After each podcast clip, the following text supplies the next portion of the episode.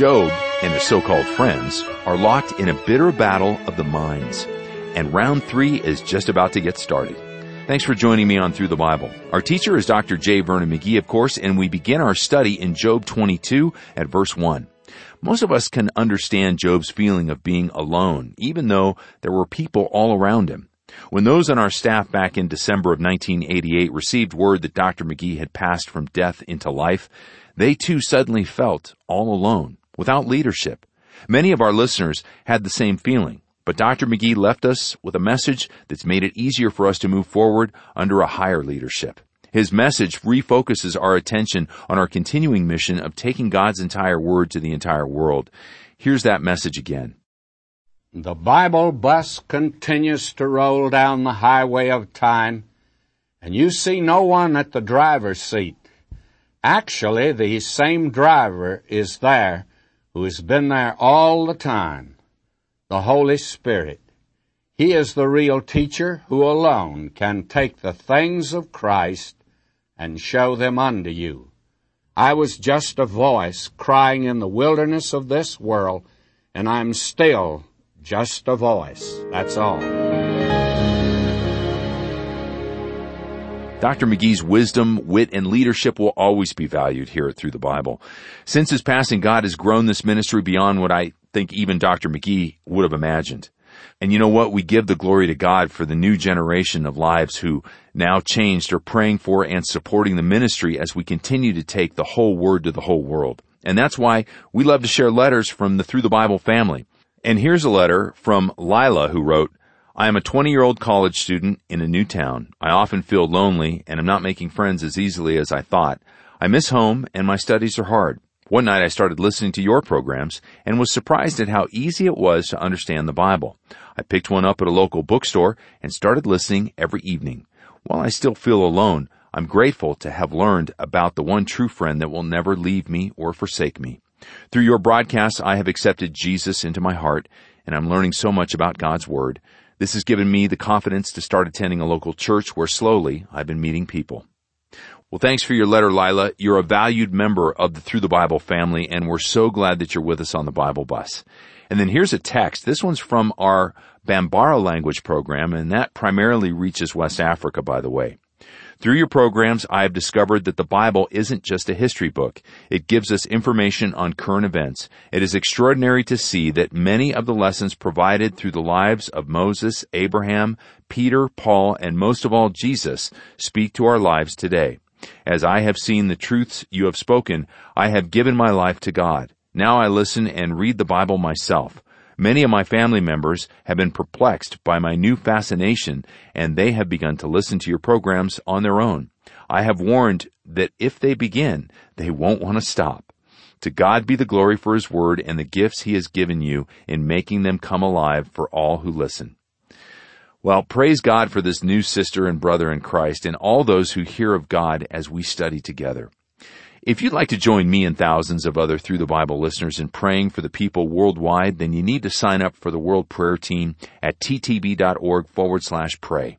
Together we get to intercede for people to hear and believe on Jesus Christ as God's Word goes out in more than 200 languages worldwide. Now let's pray as we open our Bibles. Father, we're grateful for the impact that your Word is having in lives all around the world and the impact it's having in our lives as we give it our attention and faith. Through the story of Job, Lord, help us to see our own story and, and help us to trust you even when we don't understand your plan. In Jesus' name we pray. Amen. Let's jump into our study of Job 22 and 23 on Through the Bible with Dr. J. Vernon McGee. Now, in the 22nd chapter of the book of Job, we come to the third round. This is the third inning, if you please. This is the third time that these men get into the arena to battle an intellectual battle. And as we've said before, this is not so attractive today. I understand they've attempted now in several colleges to have an intellectual bit of back and forth. And for years, I know we had debating teams because of the fact that we engaged in that years ago and that type of contest. Well, it never attracted too many folk, and it doesn't today. But they're building bigger baseball and football stadiums all over the country. It's a mighty poor city today that doesn't have a gleaming multi-million dollar stadium for athletic events. And very little goes in for the intellectual and even less for the spiritual. But you see, back here, this is an intellectual battle, and it's a spiritual battle.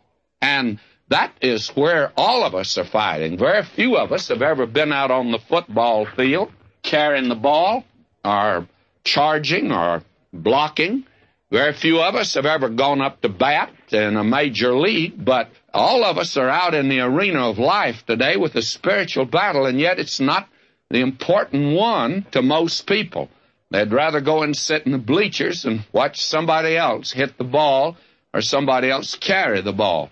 But my friend, you and I are fighting a spiritual battle. We're wrestling, Paul tells us, and here is one going on here. Now, it excited people in that day. But we must remember, they're not civilized like we are today, you know. We build multi-million dollar stadiums for physical combat and not the intellectual. That's not emphasized today. Now shall we move ahead here in this 22nd chapter. Then Eliphaz the Temanite answered and said, Can a man be profitable unto God as he that is wise may be profitable unto himself? Now you remember Eliphaz is the man that's had this remarkable experience. It's been strange and mysterious and he could say, I have seen." He's a spiritualist. But it doesn't seem that he should have gone through all that excruciating and hair raising experience to come up with some of the trite statements and some of the cliches that he palms off on us. And yet, some of them are very good, by the way. And this is fine. Can a man be profitable unto God? And the very nature of the question reveals that a man can't be profitable to God. That is a very wonderful question because you see, Job has the same viewpoint that a great many church members have today that they are really profitable to God. I get the impression from some folk that they really make a real contribution to God down here. He's rather fortunate that they are on his team. And uh, of course, when they get to heaven, that's really going to make heaven because of who they are. Well, a man's not profitable to God. You're all unprofitable. And that means you're just a bunch of spoiled fruit. That's what he says about all of us today. Now, he goes on here in this light Is it any pleasure to the Almighty that thou art righteous? Now, we begin now to see the little chink in the armor of this man, Job. It'll be glaring and apparent in just a few chapters now, but these men do sense that. But the trouble of it is they are not making really a correct diagnosis of the man and they certainly do not know what the remedy is, and they're not able to comfort him and bring him help as they should. And the very fact that Job claims that he is a righteous man, that doesn't cause God to jump up and down with glee and throw his hat in the air. But again, I have a feeling that a great many church members, and I use that term because I wonder about the salvation of some folk that seem to rest so much upon themselves and who they are. We bring no pleasure to the Almighty because of the fact that we're good little Sunday school boys and we've got a pin for perfect attendance, you know. A great many folk think that the Lord is delighted with that sort of thing. And of course, we've given the impression that the Lord's delighted with it. I don't think so. I totally disagree with that. We need to recognize who we are, and we need to recognize our utter dependence upon God, and we need to recognize our great need of Him and of looking to Him. And instead of trying to do business with Him and impress Him with the fact of who we are and what we're doing. Now he goes on to say, Or is it gain to him that thou makest thy ways perfect? In other words, is this something that God can boast of? Now, let's understand one thing, and we're going to see this. This man Job before God, on the plus side, had many things so that it could be said when it says he's perfect, it means this man stood in a right relationship with God because of sacrifice. And we find that he was offering sacrifice for his sons and daughters. Now, let me read on here and let's get the sense of what he's really saying. He says, Will he reprove thee for fear of thee? Will he enter with thee into judgment? In other words, is God afraid to deal with you? Well, of course, apparently God wasn't because this man Job was having a rough time. Is not thy wickedness great, and thine iniquities infinite? For thou hast taken a pledge from thy brother for naught, and stripped the naked of their clothing. Now, I want you to know what Eliphaz is doing, and it's a mean thing, and it's a thing that, unfortunately, some Christians will indulge in it, and that is gossip. Now, you see, when this thing happened to Job, it caused many people to say, well, wonder what it is in his life. And they didn't seem to be able to pinpoint it. And since there was doubt, what happens? That's when the gossip comes in and he begins to manufacture something. And before long, why, he's able to spin quite a yarn out of a little piece of thread. And that's what this man is doing here now. This is the sense of his argument. He says, You're acting, Job, as if God might derive some benefit from your behavior, and as if he were restraining you lest you might become too strong for him. You're just going to become too good for him. Now, he says, wickedness couldn't be greater. And so Eliphaz says, Well, I just might as well tell you, this is what you're guilty of. Now he begins to guess. And here's where the gossip comes in. And none of these things are true. In fact, it puts this man Job on the defense. And instead of defending God, of course, he's defending himself. And if there's nothing wrong with him, then God certainly must have made a mistake and there's something wrong with God. That's always the alternative. Now, listen to him as he speaks to Job. He says, verse 5 Is not thy wickedness great, and thine iniquities infinite? Now, here's what the gossips were saying about Job. For thou hast taken a pledge from thy brother for naught, and stripped the naked of their clothing. Thou hast not given water to the weary to drink, and thou hast withholden bread from the hungry. In other words, he's been a real Mr. Scrooge. That's who Job is, according to the gossip. But as for the mighty man, he had the earth, and the honorable man dwelt in it. Thou hast sent widows away empty, and the arms of the fatherless have been broken. Therefore snares are round about thee, and sudden fear troubleth thee. Are darkness that thou canst not see, and abundance of water cover thee. Is not God in the height of heaven? And behold the height of the stars, how high they are. In other words, he says, these are the things you've done. And the word's getting out now. After all, God is up yonder and he's taken note of it.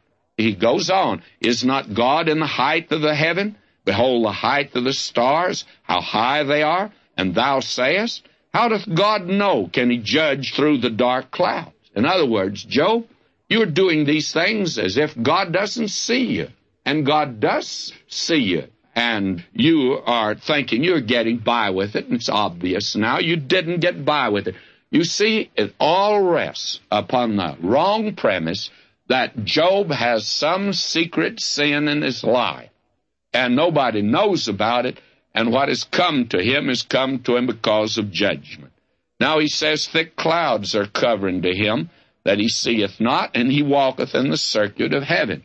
Now, what he's saying to Job is, God is high yonder and lifted up, and you don't see him, but he sees you, and he knows about you.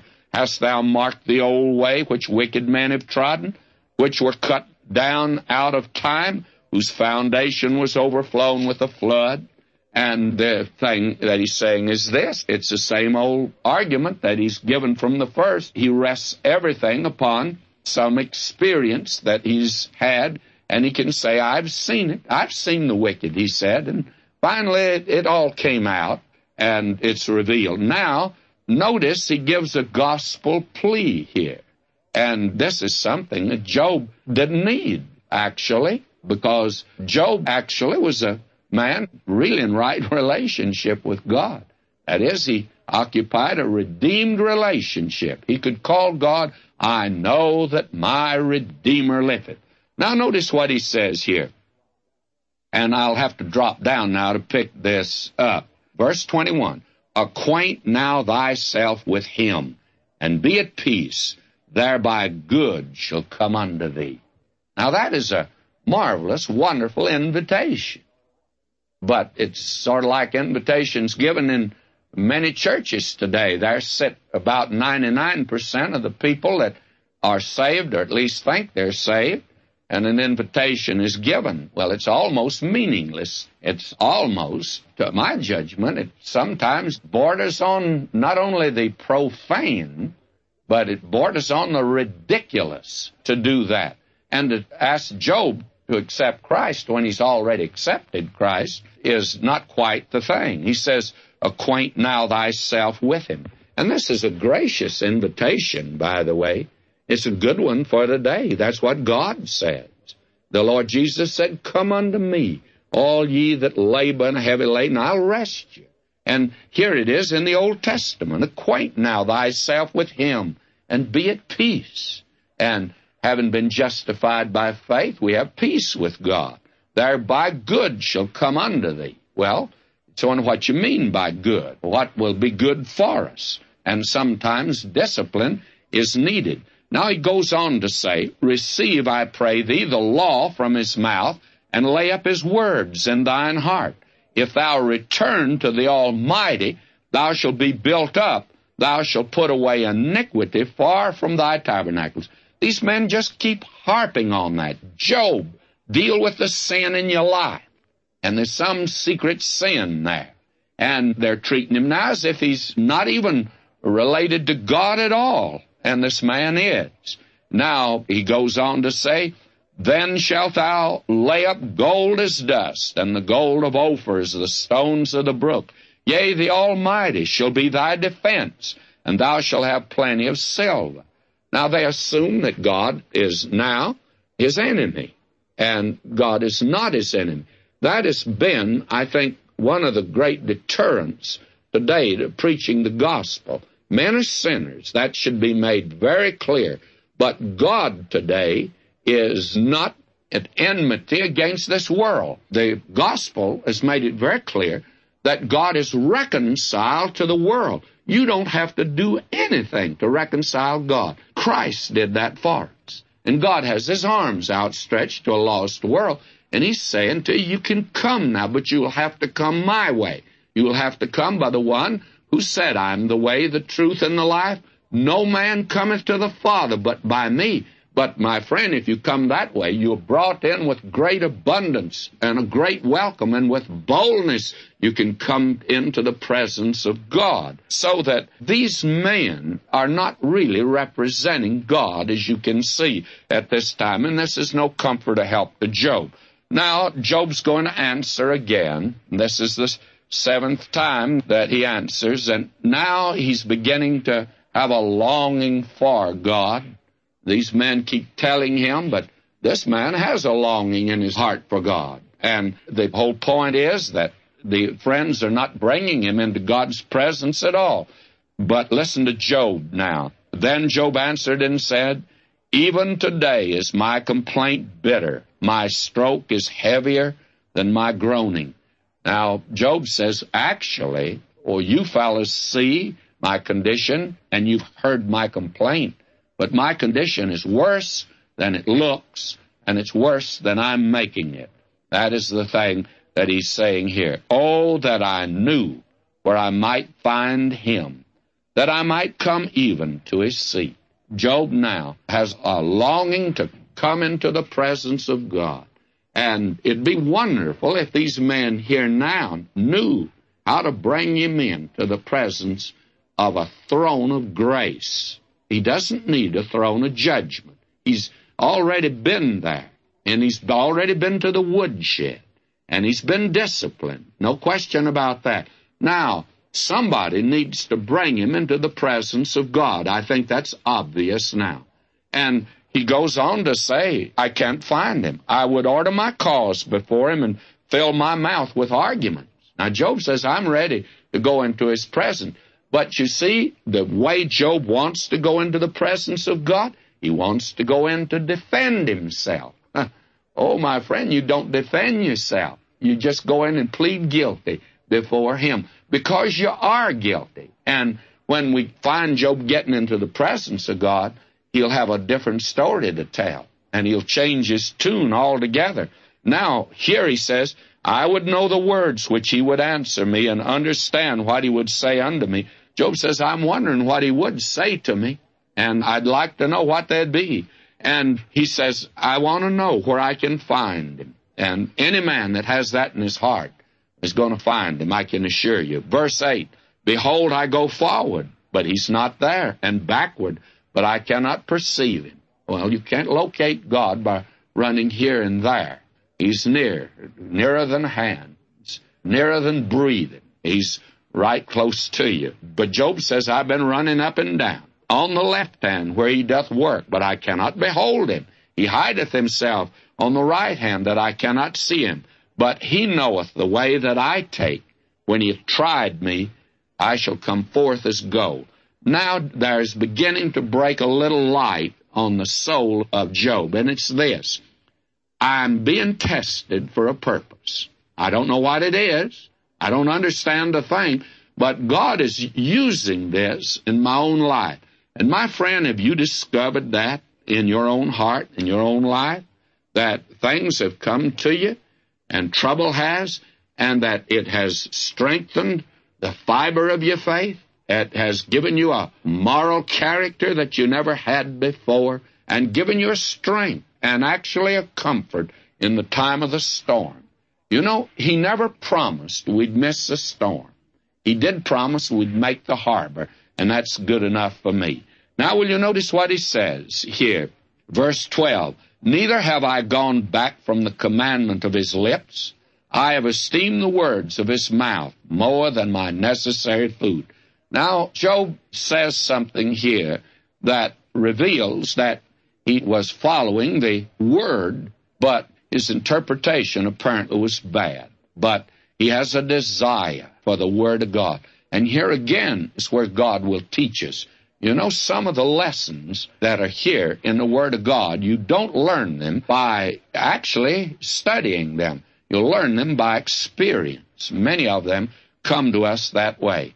Now, Job will continue on here in the 24th chapter in this same light. And Job is quite windy when he comes back the next time. And actually, we're going to see his heart for the first time. May the Lord richly bless you, my beloved.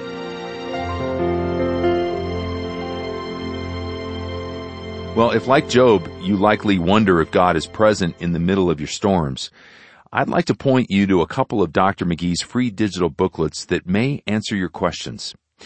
In the first called Why Do God's Children Suffer, Dr. McGee takes us to Hebrews chapter 12 for seven reasons that God allows suffering in our lives. And then second, to continue our study of suffering in Job's life and how it points us to Jesus, I recommend Job, a man stripped bare. If you want to download these copies, you can visit us at ttb.org forward slash booklets. They're free. And while you're at ttb.org, also check out Dr. McGee's booklet, Lessons on How to Pray. In this study through Ephesians, Dr. McGee gives us a blueprint on how to talk with God using Paul's prayers as an example. Again, those booklets I mentioned and more are available anytime at ttb.org forward slash booklets. If you want to share these booklets with your family and friends, call and request a pack of our free Read Bible bus passes. Each pass is roughly the size of a business card, and it features our website and a QR code that links directly to our booklet downloads. Get your packet today by calling 1-800-65-BIBLE. Or to request them by mail, write to Box 7100, Pasadena, California, 91109. Or in Canada, Box 25325, London, Ontario, N6C 6B1. Next time, we'll hear more from Job and his friends as we continue to wonder when God will choose to speak. I'm Steve Schwetz, and I'll be here saving a seat on the Bible bus just for you.